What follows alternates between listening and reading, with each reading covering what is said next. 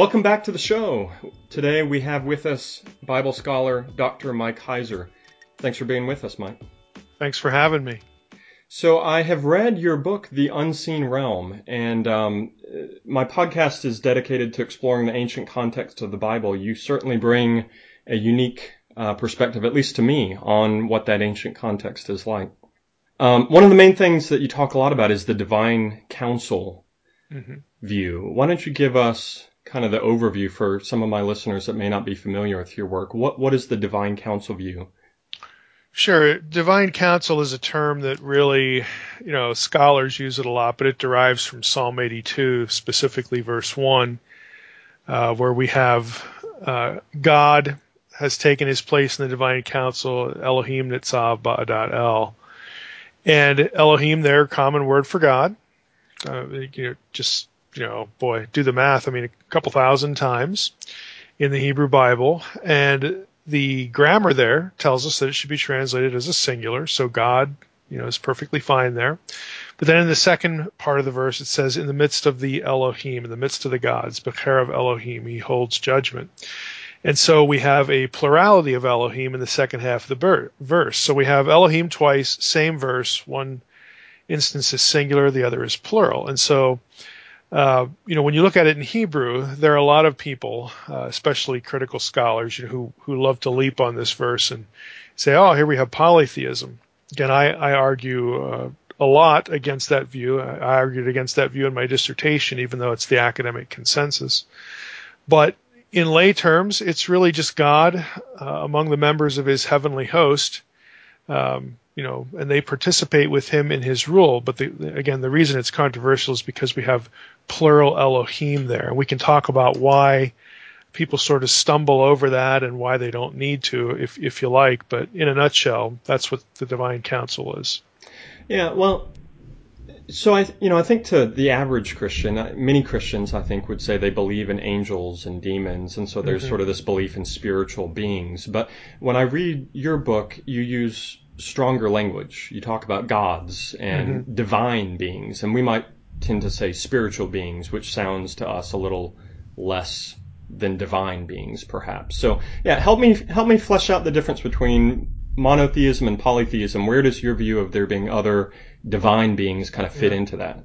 Yeah, it's kind of it's kind of a funny parsing. I don't know how you can be a spirit being without being a divine being, you know, because you're not a human being or you're not an animal but yeah, we, we use this language to sort of make ourselves feel better. And, and my predilection is, to, is to use the language that scripture uses. And so plural Elohim, there it is. And it's not the only place. When you go down to verse six, he's God is speaking to the Elohim. He said, I, I said, you are Elohim, sons of the Most High. So there we have more familiar language, perhaps, B'nai Elyon. Uh, again, we know who the Most High is. It's God. So these are sons of God. Here they're called sons of the Most High. You know, but again, we, we even shy away from that term. You know, we use terms like angels.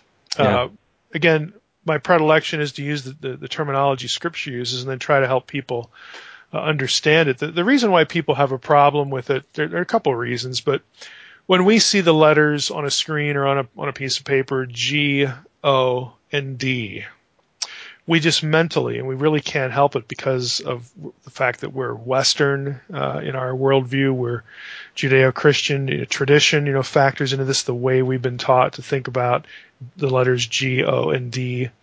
And so when we see it, we just immediately mentally assign a specific set of unique attributes to the letters G, O, and D, which is why people get creeped out when you put an S on it. Mm-hmm.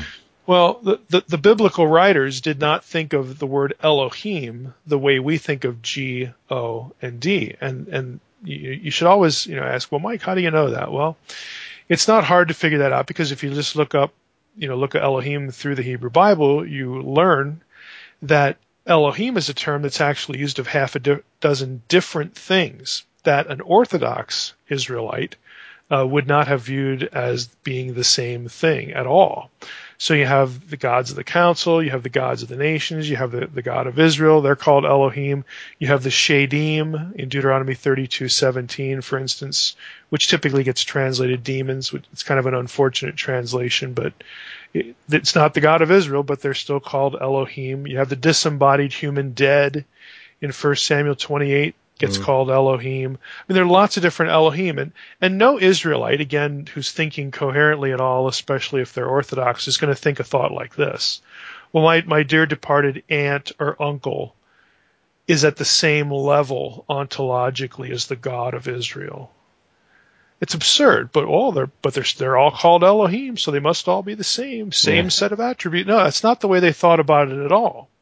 That's something we impose on the text. All the term means, Elohim, is you would use that term as a label for anything, any entity that by nature, its proper estate, its proper domain, proper nature, is disembodiment in what we think of as the spiritual world.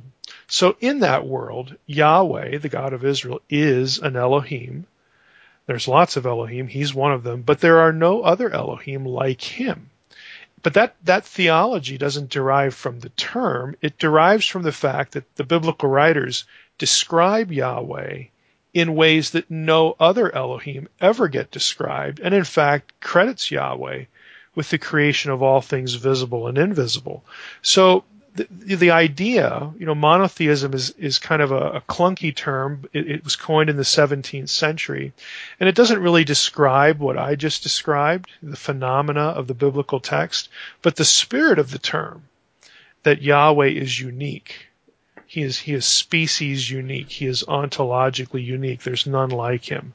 That certainly uh, is true. And that, that you know, the, the spirit of the term is reflected in the biblical text. It just doesn't derive from a single word like Elohim. Mm. Yeah, that's helpful. Well, and so let's talk about the Shema for a second, because I, I think the translation of the Shema that I've heard the most is, Hear, O Israel, the Lord our God, the Lord is one. And, and I'm certainly not a Hebrew scholar, but from what I understand, there's no actual verb in the Hebrew, and, and so I've seen true. I've seen some other translations that say, "Hear, O Israel, the Lord is our God, the Lord alone." And it's kind of the same thing, but it, it shifts the nuance a little bit. It's not yeah. so much necessarily commanding monotheism as much as it is commanding the worship of Yahweh alone. Uh, do you mm-hmm. have a, a preference on those translations? I mean, do you, what do you see as significant in the Shema? Well, it, it, it's true, you know, that, you know, as you said, the, the, the term, there, there's no verb here. Uh, in the entire verse, which kind of you know surprises people. It freaks them out a little bit. Um, it just doesn't sound like that's possible, you know, unless you're you're used to sort of dealing with Hebrew. But there's actually five different ways to translate the the Shema. Uh, Lord our God is one. The Lord is one. The Lord our God the Lord is one. The Lord our God is one Lord. The Lord is our God, the Lord alone. And all, you know, and our one God is the Lord, the Lord. You know, all of them are possible. All of them are grammatically uh, defensible uh, in terms of what you have there. I don't really have a, a particular preference. My, my, you know, I'd say use the one you kind of like. Uh, it's fine with me, but but you need to recognize the fact that in a book like Deuteronomy, which is where the Shema comes from, we have affirmations of the reality of other Elohim. And so, you know, it's obvious that the, you know, Israelites would have known, you know, about this verse. Jesus would have known about Psalm 82 and some of this other stuff. And so Paul would have, the disciples would have. There must be some way that they understood this material that they could juxtapose the Shema with other verses in their own scriptures. And again, my argument in the book is that the, the point is not uh, the point of the Shema and the point of other phrases like "there's none besides me," you know, "there's there's none like me," all that sort of stuff. That it's not about the exclusive existence of one Elohim, you know, Yahweh, the God of Israel. Rather, the point is incomparability. and when you look at the way Yahweh of Israel is described, we can flesh out what that incomparability entailed and meant again for the Orthodox, the theologically straight uh, Israelite. And again, the, the, the, the, concept that we're, we're accustomed to in, in Judeo-Christian theology about the uniqueness of this one is is certainly affirmed. I mean, that is not contrived in any respect. It's just that again, some of our terminology doesn't help. We might have we might have been used to hearing about the Shema in one particular way, and we're not aware of some of these other passages. And that's what I'm trying to do in the book. I'm trying to make people aware that look, you know, we uh, unless you're you're willing to see, frankly, fundamental contradictions in, in the Old Testament in in some of the most important theological uh, points being made. Uh, you know, unless unless you want to live with that, you need to think a little bit better about it. And obviously, Israelites, you know, knew all this stuff existed. It was all sacred to them, certainly to Jesus and the apostles. And there are ways to to navigate this that are very consistent with what is actually in the text. Hmm. Yeah. Well, so let's let's look at the other sort of what I see as big worldview you outline in your book. It's um, what you call the Deuteronomy 32 worldview. Mm-hmm. Give us the elevator pitch on that one. How does it sure. uh, d- distinguish from or grow out of the Divine Council worldview? Mm-hmm. Well, I, I, should say, along with the Divine Council worldview, that it's not just an academic exercise. Now, you've read the book, and my point with talking about the Divine Council worldview in general is so that we can begin to see better how God looks at us in terms of our status, why the family language is used, for instance. It has deep Old Testament roots. Hmm. And how what Eden was really about, what it represented, and also our destiny. Uh, you know, the whole salvation history plan. And part of that, again, this subset within the, the overall Deuteronomy, or excuse me, Divine Council worldview is this Deuteronomy 32 worldview. And that is Deuteronomy 32, 8, and 9, it says that when the Most High divided up the nations, okay, he divided them up according to the number of the sons of God. Now, a lot of English translations do not read sons of God at Deuteronomy 32. It reads sons of Israel. Uh, and it, again, it's more than an academic exercise because the next verse, verse 9, says, well, when the Most High gave the nations their inheritance, when he allotted them, again, he divided them up according to the number of the sons of God, fixed their borders, then the Lord's portion was his people. Jacob was his allotted inheritance, his allotted heritage. And what this does is it takes our mind back to the Tower of Babel. That's when the nations were divided. And it turns that incident kind of on its head, or at least it, it introduces a nuance, a new nuance that when that happened, Yahweh in effect disinherited, divorced uh, the nations of the world. Did no longer, you know, want to be in direct relationship with them again because they're they're now in rebellion again, and so he p- assigns them, he allots them to lesser Elohim in his council, uh, lesser divine beings, and it says, "I'm going to go off now." In the very next chapter, Genesis 12, right after Babel, I'm going to now start up my own people, my own nation again. I'm going to start over and I'm going to call this guy Abraham and I'm going to make a people from him. This is going to be my portion. And it's going to be through him, through, through his descendants, Genesis 12:3, the Abrahamic covenant, that I'm ultimately going to bring you back into relationship through, through Abraham and his descendants. All these other nations will be blessed. But we get this, this framework for explaining things like why do the other nations you know worship gods? Where do they get these pantheons? We psalm 82 factors into this because psalm 82 has ju- has god judging the sons of god over the nations for being corrupt. We're not told when they become corrupt but in Deuteronomy, we're told that they seduce the Israelites to idolatry. They do some other bad things in Psalm 82. And this becomes the explanation for why the Old Testament story is Israel against the God, you know, against the nations and Yahweh against the gods. And it, it introduces what I call cosmic geography.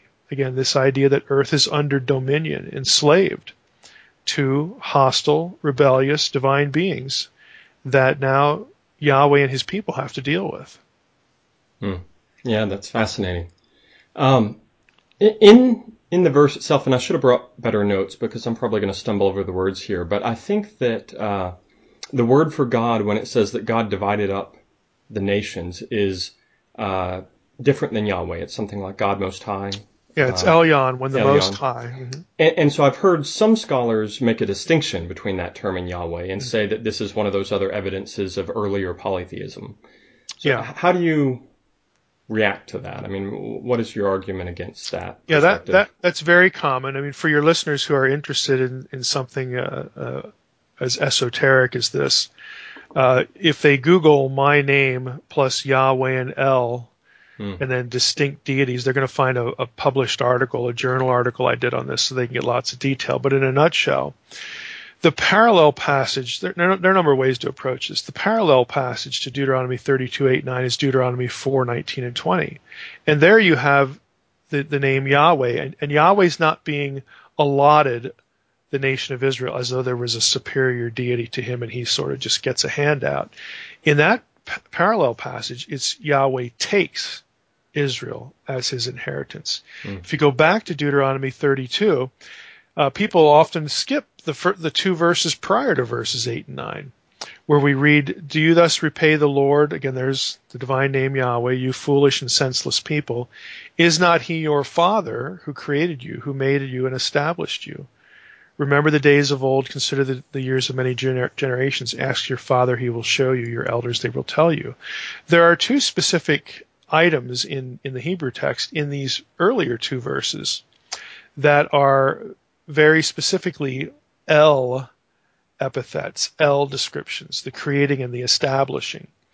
And poly, the, the, scholars who want to argue for polytheism will say, well, this is just like the old Semitic religion, you know, where you have a most high God who's El and then Yahweh's an underling, you know, Yahweh's one of his sons, so there's two distinct deities. Well, the problem with that is, is you have two El epithets in verses six and seven that are aligned to Yahweh, the divine name in verse six, and then 8 and 9 is Elyon, which is another epithet of El in Canaanite religion.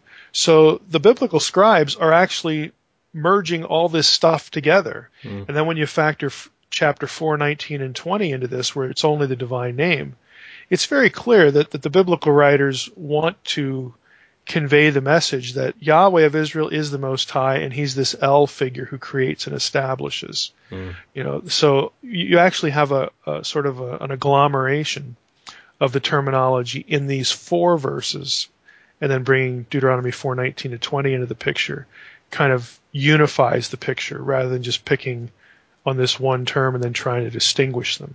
Yeah, that's interesting the way the terms blend. I mean, do you see that as similar to the first few chapters of Genesis, where you get uh, Elohim creating, and then Yahweh Elohim as kind of a combined name, and then just Yahweh later in Genesis as this. Uh, you know, you see almost an evolution of which name of God is being used. Uh, yeah, it, it's. I mean, it, in in specifics, it's not the same thing because Yahweh was never a wider Semitic deity name. So if if you had two different Semitic deity names, then you'd have the same sort of circumstance. But but conceptually, again, this idea that, that the biblical scribes want to take two terms and fuse them together for the sake of their readers, that you, you do have that. Mm. Um, you know, you have Yahweh by itself. I think the earliest reference in Genesis is at the end of chapter four, but then you have this other combination you mentioned, Yahweh Elohim, and you know that that takes you into discussions of okay, are there two separate creation accounts? You know, is this is this you know part of a you know is this part of the argument or does it prove part of the argument that Genesis is sort of a patchwork quilt of a couple different documents and that sort of thing? That, that that's a bigger picture you know sort of item. But even if that is the case, you'd actually have two Israelite sources that are using two different terms for their own single God, and so it becomes a literary question rather than you know a a presumed polytheism to monotheism trajectory. Yeah, yeah. I mean, this is certainly a layman's perspective, but I've almost viewed it as um, the biblical authors walking people into the more intimate view of Yahweh. It's like, you know, at first there's this recognition that our God is Elohim who created the universe. And then that gets paired with the covenant name Yahweh. And then you get talk of just Yahweh by itself. And it, it's almost this, uh, you know, as if the author wanted people to think about the God of Israel as all of this and introducing it in a certain way. Yeah, I mean, what you're basically saying is, could could there be a literary theological uh, intention you right. know, with the variation of the names? And yeah. you know, it was it's kind of interesting. You know, when I was in graduate school, because I, I I'm I'm something in between. I don't buy the the typical JEDP thing, but I also don't buy, you know, that Moses wrote every word of the Torah. Kind of, I'm, I'm somewhere in the middle. I'm what used to be called a supplementarian, but without rabbit trailing into the history. I I actually asked the question uh, in graduate school uh, that essentially went like this. You know, isn't it true that in the text that underlies the Septuagint, that you actually have over a hundred differences in terms of the divine names in the Torah. And so if you factor that in, doesn't that sort of wreck the, the, divine name criterion, you know, for this whole JEDP thing? And, and the answer yeah. I got was, yeah, that is correct, but that was probably just a sloppy translation of the Septuagint's part. And I'm like, really, this is a doctoral seminar, and that's the answer to that question? Yeah. Uh, you know, it, again, I'm not I'm not troubled by by different uh, you know authorial hands in in the Torah, but I thought that was a really lame kind of answer. Just was not very satisfying. Yeah. Well, and one one thing I, I want to explore maybe a little bit more is I think you've mentioned this a little bit, or at least it feels like we've tiptoed around it a bit. But you see elements of polemic uh, in, in, this as well, where you know these uh, elements of Babylonian religion or Canaanite religion that the Israelites would have been aware of, the text seems to be oh, intentionally yeah. combating that. Yeah, and, that, and that's why when it comes to Genesis one to eleven, uh, I do think that was either written uh, during the exile or substantially uh, overhauled and edited during the exile because of that very thing. Hmm. There, there are and, and a lot of the connections back into the Mesopotamian context, and there are some really, I mean, well-known ones from everything from the the opening verses of Genesis one to the flood story to the, the, the genealogies in chapter five. Hey, it's you know they match the Sumerian king list in a number of respects. You know, you've got the whole Tower of Babel thing going on. A lot of the the, the specific text, though, that the biblical writers or writer, you know, however you want to view that, are connecting, you know, linking back into are actually sixth century compositions, which would fit the exile, mm-hmm. um, you know, pr- pretty well. And, and, even the reference to the spoken word, you know, that, that God said, "Let there be light." There's only one parallel known to creation by spoken word, uh, which happens to be Egyptian, but it's also from the same time period, uh, the Memphite theology. So, so when you look at things like this, it's very clear that that the, the, the biblical writers are taking shots at at the theology, you know, of of their competitors, you know, yeah. of, of Mesopotamia, because they they are pulling stuff out and and putting little footholds into their own material, and and sort of poking their gods in the eye and, and, saying, you know, no, this is the God of Israel who should get credit for this. Yeah. Well, and you mentioned the uh, Babylonian Watchers. I think they were called. I forget the other names. The the yeah, more the original. Yeah. Yeah. And uh, I think some connection then to the the Nephilim and the idea of the giants as well. Oh yeah, yeah. It's the the, the connections are very tight, and it you you can tell if you know the backstory at any any really any of these given incidents in in primeval history, uh, primeval biblical history. I mean, if if you know the backstory, it's very evident that they are just going after um, the the gods and and the theological concepts and the, the, really the whole worldview yeah. uh, of the Babylonians, and they're not pulling any punches. Well, and and so then that I guess kind of leads into something I've been wrestling with a bit, which is I think it is extremely important for us to understand the worldview of the people that wrote the Bible, but to what extent should we adopt their worldview? And I guess what I mean is, take for instance the giants. Should we believe that there were entire tribes of people that were six and a half or seven feet tall at the time, because you talk about, you know, them perceiving the conquest in terms of stamping out the giant tribes and things like that? Or is it possible that God was just speaking to them in a way that they would understand in their worldview and that the spiritual truth is the point, but perhaps it's more metaphor than history in some of those details? Yeah, I, I'm actually I'm actually not troubled with either alternative. The, the, the, only thing that irritates me is when we try to strip the uh, the supernatural out of these texts to make them go away. But what but what you're suggesting is essentially a, a mythic alternative, and that you know, using that word troubles a lot of Christians because they don't understand what is actually meant academically or literarily uh, by the word myth. All, all, that a myth is in terms of literature is a story where divine beings are major characters. Well, that certainly fits the Bible. I mean, good grief, it, you know, God's the major character. You know, so it, if if we're gonna if we're gonna look at it this way, I think it is possible what what you just said that you know that this certain this kind of language is being used to convey the idea that hey these enemies that are you know the Israelites ran into in the land they were you know empowered or or or they were they were associated with powers of supernatural darkness and that that is why this language is being used so that that that reality isn't lost. Now, now, you can affirm that without affirming that, that you know the, certain people groups they run into are, are actually giants. But I mean, when you when you use that language, especially again in light of the the polemic back to Mesopotamia through the Apkallu, if people are familiar with that, they're going to know, okay, these are bad guys, and and this is a this is a spiritual conflict. Yeah. It's not just a, a, human conflict, but but this is a spiritual conflict too. So I, I mean, I personally am, am comfortable saying that. I'm I'm comfortable with the alternative too. I mean, it you know it it doesn't bother me one way or the other, mm. um, which is why you know I, I sort of introduce you know both you know ideas because you know to an ancient person that would have communicated very well and they wouldn't have gone away from that thinking, "Oh, I can't trust this account." They're not thinking that at all.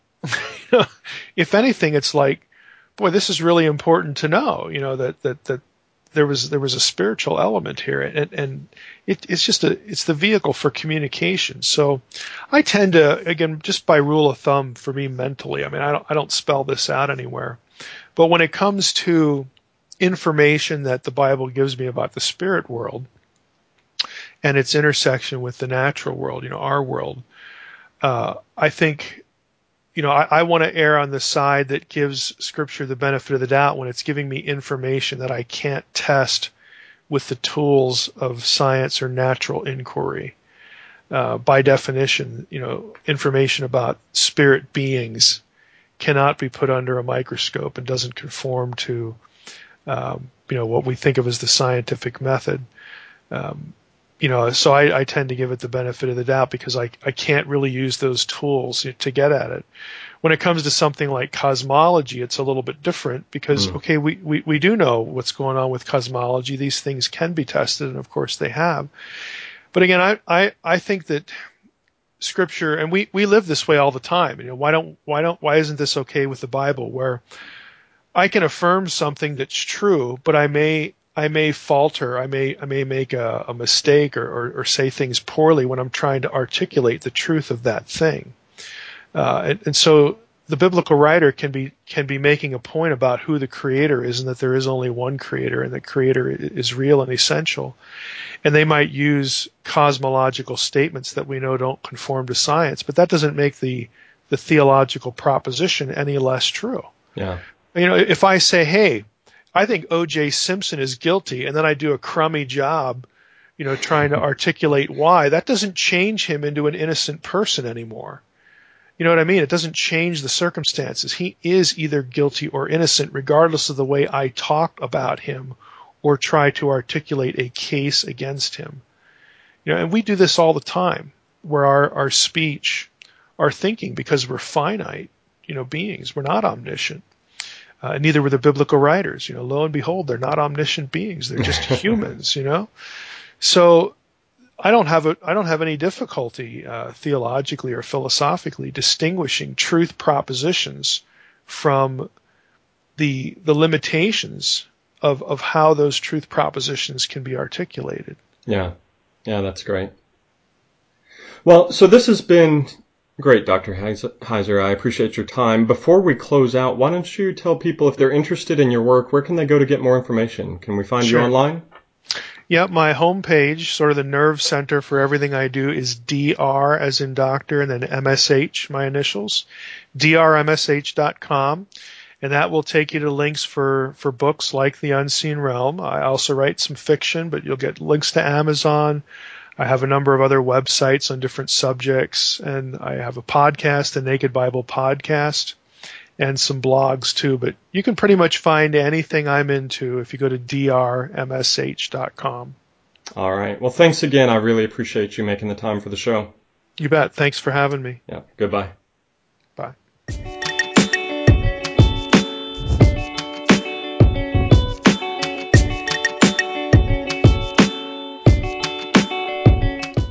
Thanks for joining me for another episode of the Dustcast. As always, you can find show notes at thedustcast.com. That's a great place to leave a comment about an episode or ideas for future episodes or any questions you have. You can email me at jason at thedustcast.com and you can find the Dustcast on Twitter, Facebook, and most of your favorite podcast subscription services, including iTunes. If you like what you hear, leave me a rating or a review. I'd appreciate it. And of course, let me know what's on your mind and what you'd like to hear next. I hope that you enjoyed the episode with Dr. Heiser. Go and have a blessed week.